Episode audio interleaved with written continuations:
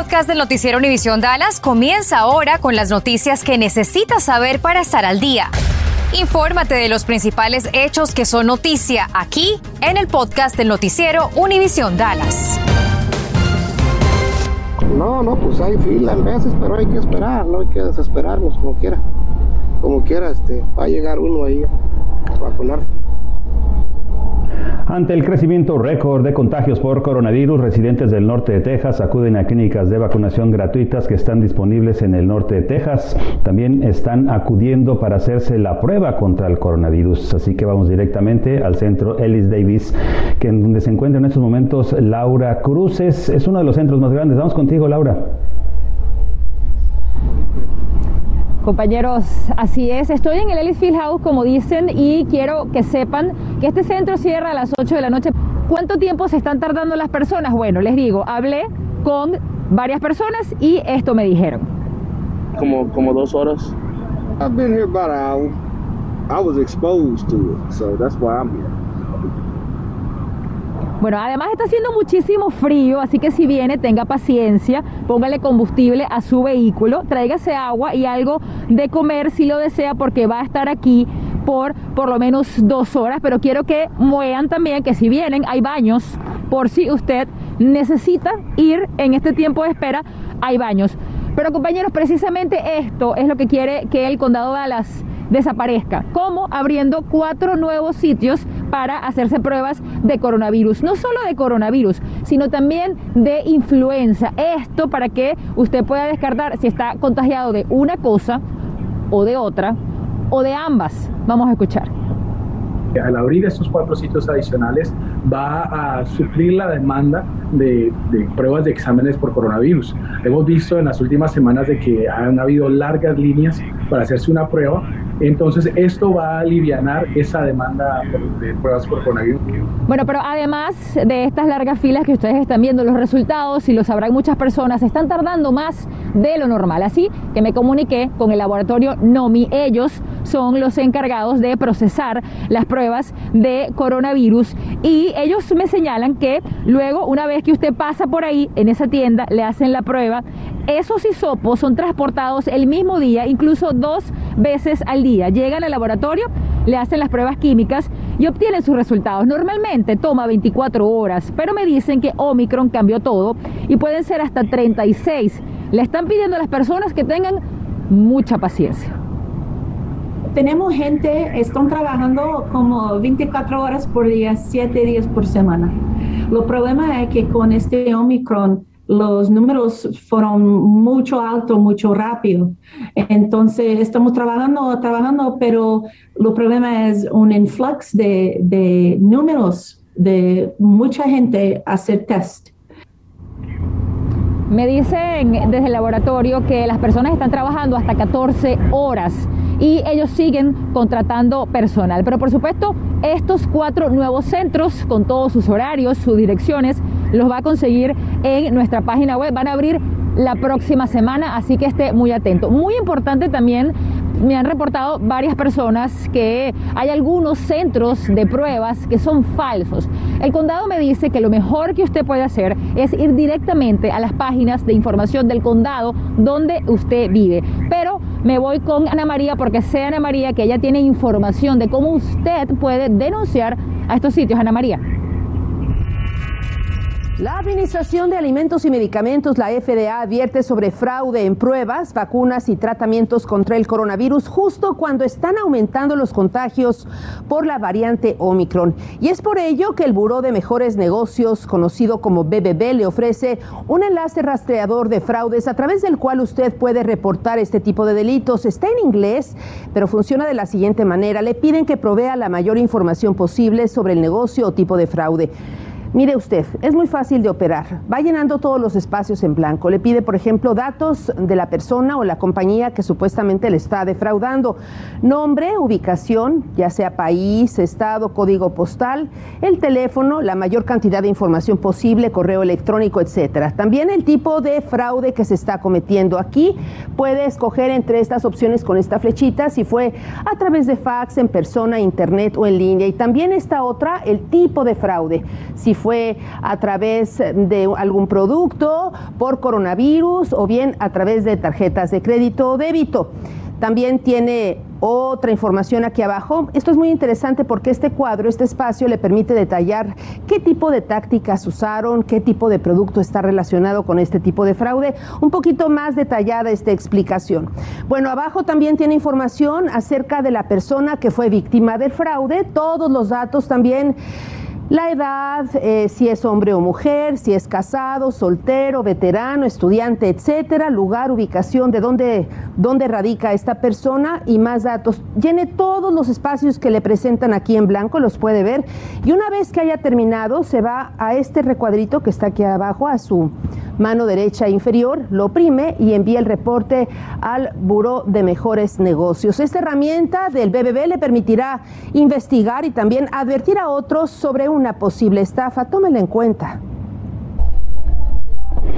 Y debido a la preocupación por el incremento de los casos del coronavirus, la policía de Frisco suspendió temporalmente su servicio de toma de huellas digitales.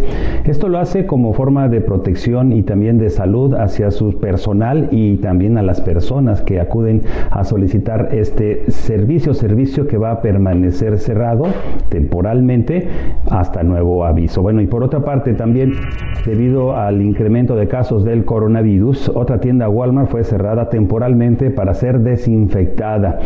El negocio, que se encuentra en el 1501 de Buckingham Road en la ciudad de Richardson, cerró sus puertas a las 2 de la tarde de este día y así va a permanecer cerrada todo el sábado para reabrirla el domingo a las 6 de la mañana. El equipo de relaciones públicas de Walmart nos dijo que va a aprovechar el cierre para reabastecer la tienda. Estás escuchando el podcast del noticiero Univisión Dallas. Bueno, y este incremento de casos de coronavirus con su variante de Omicron, pues está poniendo en alerta a muchos distritos escolares del norte de Texas para así poder tomar medidas en adelanto. El distrito escolar de Fort Worth, por ejemplo, está ofreciendo de 400 a 750 dólares en incentivos para maestros en diferentes áreas, como por ejemplo el área de matemáticas, y también se van a requerir profesores bilingües. Las personas interesadas deben conectarse a la feria virtual que se va a llevar a cabo el jueves 13 de enero.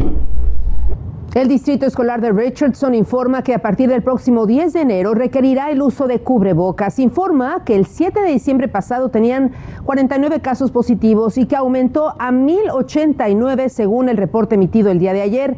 Esto representa un incremento de más del 2100%, ¿se imagina? Esta medida estará vigente por un periodo de tres semanas dentro de las escuelas para alumnos de prekinder hasta 12 grado. Bueno, y cambiando de ideas radicalmente, una dantesca escena se encontró la policía de Midlothian en la calle Lakeside. Al interior de un apartamento encontró a tres personas sin vida cuya identidad ya fue conocida. Le digo los nombres. Se trata de Janet Evelyn Lee, de 49 años de edad, Andrew Armonta, de 23 años, y Edsel Collazo, de 43 años. Este último, según la policía, disparó a sus víctimas y luego se quitó la vida. Esto sucedió el 6 de enero. La policía de Dallas solicita su ayuda para dar con el paradero de una mujer a quien se le busca por un caso de asalto sexual agravado contra un menor de edad. Sucedió el primer día de este año, al filo de las 5 de la tarde, en el área de Campbell Road. Esa mujer es una afroamericana de unos de entre 30 y 40 años de edad, cabello rubio con trenzas. La vieron paseando a dos perros pequeños de color blanco y a bordo de un auto rojo. Ofrecen una recompensa de hasta 5 mil dólares por información que lleve a su localización. Continúan desaparecidas las dos sospechosas en el asesinato de la joven Marisela Botello. Ellas son Lisa Dykes y Nina Marano. Tras el pago de una fianza, ambas obtuvieron su libertad condicional. Portaban un grillete, un GPS, pero se lo quitaron justo en Navidad y se dieron a la fuga. Agentes de la patrulla fronteriza del sector de Laredo asignados, de Laredo asignados a la estación de Hebronville descubrieron a ocho personas indocumentadas en el interior de vagones de un tren. Provenían de México, Guatemala y El Salvador y uno de ellos estaba convulsionando, por lo que le proveyeron asistencia médica una persona arrestada y otra sin vida fue el salto de un múltiple choque que se suscitó ayer en una importante avenida de la ciudad de Dallas. La policía nos dijo que un sospechoso conducía un coche robado a alta velocidad cuando se estrelló y provocó una carambola que involucró a 11 vehículos. Una persona murió en el lugar, como le decía, y el conductor responsable fue arrestado bajo los cargos de homicidio voluntario. Bueno, aunque el 6 de enero es el día en el que se celebra en forma tradicional la partida de la Rosca de Reyes, algunas familias se reunirán este fin de semana para celebrar. Maribel López contactó a un médico y esta tarde nos comparte recomendaciones para evitar contagios por el coronavirus. Que a fuerzas a veces tienen que ir como a la tienda, ¿verdad? Y si no tienen las precauciones debidas, pues es, es, lógico que puede haber un que se les eh, que se infecten pues con otras personas. Un incremento en casos que no solo le preocupa a ellos como familia, sino a los médicos, quienes dicen el énfasis continúa siendo la prevención. Esta fiesta de Reyes coincide con que los niños están regresando a clases, ¿no? Entonces hay que pensar en el impacto que una exposición, un contagio a coronavirus puede tener en la educación también de nuestros hijos, también en el regreso al trabajo. Por ello te piden mantener la celebración de Reyes dentro del núcleo familiar y como regla número uno. El primer comportamiento que todos deberíamos de seguir es vacunarnos. Si no hemos recibido ninguna dosis, animarnos a vacunarnos, llevar a nuestros hijos que ya califiquen para vacunarse a vacunarse. Si ya ha pasado tiempo desde nuestra segunda dosis y ya calificamos para el refuerzo, anímense a poner el refuerzo. Y si aún así insistes en tener una celebración dentro de casa, deberás tener absoluta confianza, dicen médicos, para pedirle a cada uno de los invitados una prueba negativa del coronavirus. Y por supuesto, tenga a la mano esas toallitas desinfectantes como también las mascarillas. Además, los utensilios deberán ser desechables. Las servilletas de papel utiliza el aerosol o toallitas desinfectantes para limpiar las superficies. Y aunque ciertamente la madre naturaleza no siempre se encarga de regalarnos una hermosa tarde como esta, es importante que convenzas a tus invitados que fuera de casa, al aire libre, siempre estarán mejor. Si nos podemos reunir en lugares abiertos, sé que hace frío y eso lo complica, pero pues juntarnos afuera si podemos, y esta mañana cerró el refugio de la calle West Division de la ciudad de Arlington, que estaba funcionando como un centro de calefacción para las personas, pero no se preocupe porque volverá a abrir el domingo a las 5 de la tarde. Este lugar se encuentra en el 325 de la calle West Division, en la ciudad de Arlington, y va a aceptar personas hasta que se llene el cupo. Las personas que no alcancen serán atendidas por el Ejército de Salvación. Y después de 16 días de búsqueda, el Departamento de Seguridad Pública de Texas suspendió la alerta Amber que se había emitido para tratar de localizar a una pequeñita de 3 años de edad que había sido reportada como desaparecida el 20 de diciembre. Ya no están buscando a Lina Kill, pero no se sabe la razón detrás de esa decisión, ni una palabra de parte de las autoridades, incluso había una jugosa recompensa. Ayer apenas el FBI se había retirado de la búsqueda y estamos la espera de respuestas. ¿Cómo están? Qué gusto saludarlos. Momento de revisar lo más importante en el mundo de los deportes. Y arrancamos con buenos partidos que tuvimos en el fútbol internacional. Swindon Town contra el Manchester City. El 1 por 0 de Bernardo Silva, 2 por 0 de Gabriel Jesús. Al 59 llegaría Ilka Gundogan. Después todavía trataría de acercarse un poco en el marcador Harry McCurdy, pero Cole Palmer marcó el 4 por 1 final. Manchester City a la siguiente ronda. Y hasta aquí la información. Muchísimas gracias. Que tenga un buen fin de semana. Gracias por escuchar el podcast del noticiero Univisión Dallas. Puedes descubrir otros podcasts de Univisión en la aplicación de Euforia o en univision.com diagonal podcasts.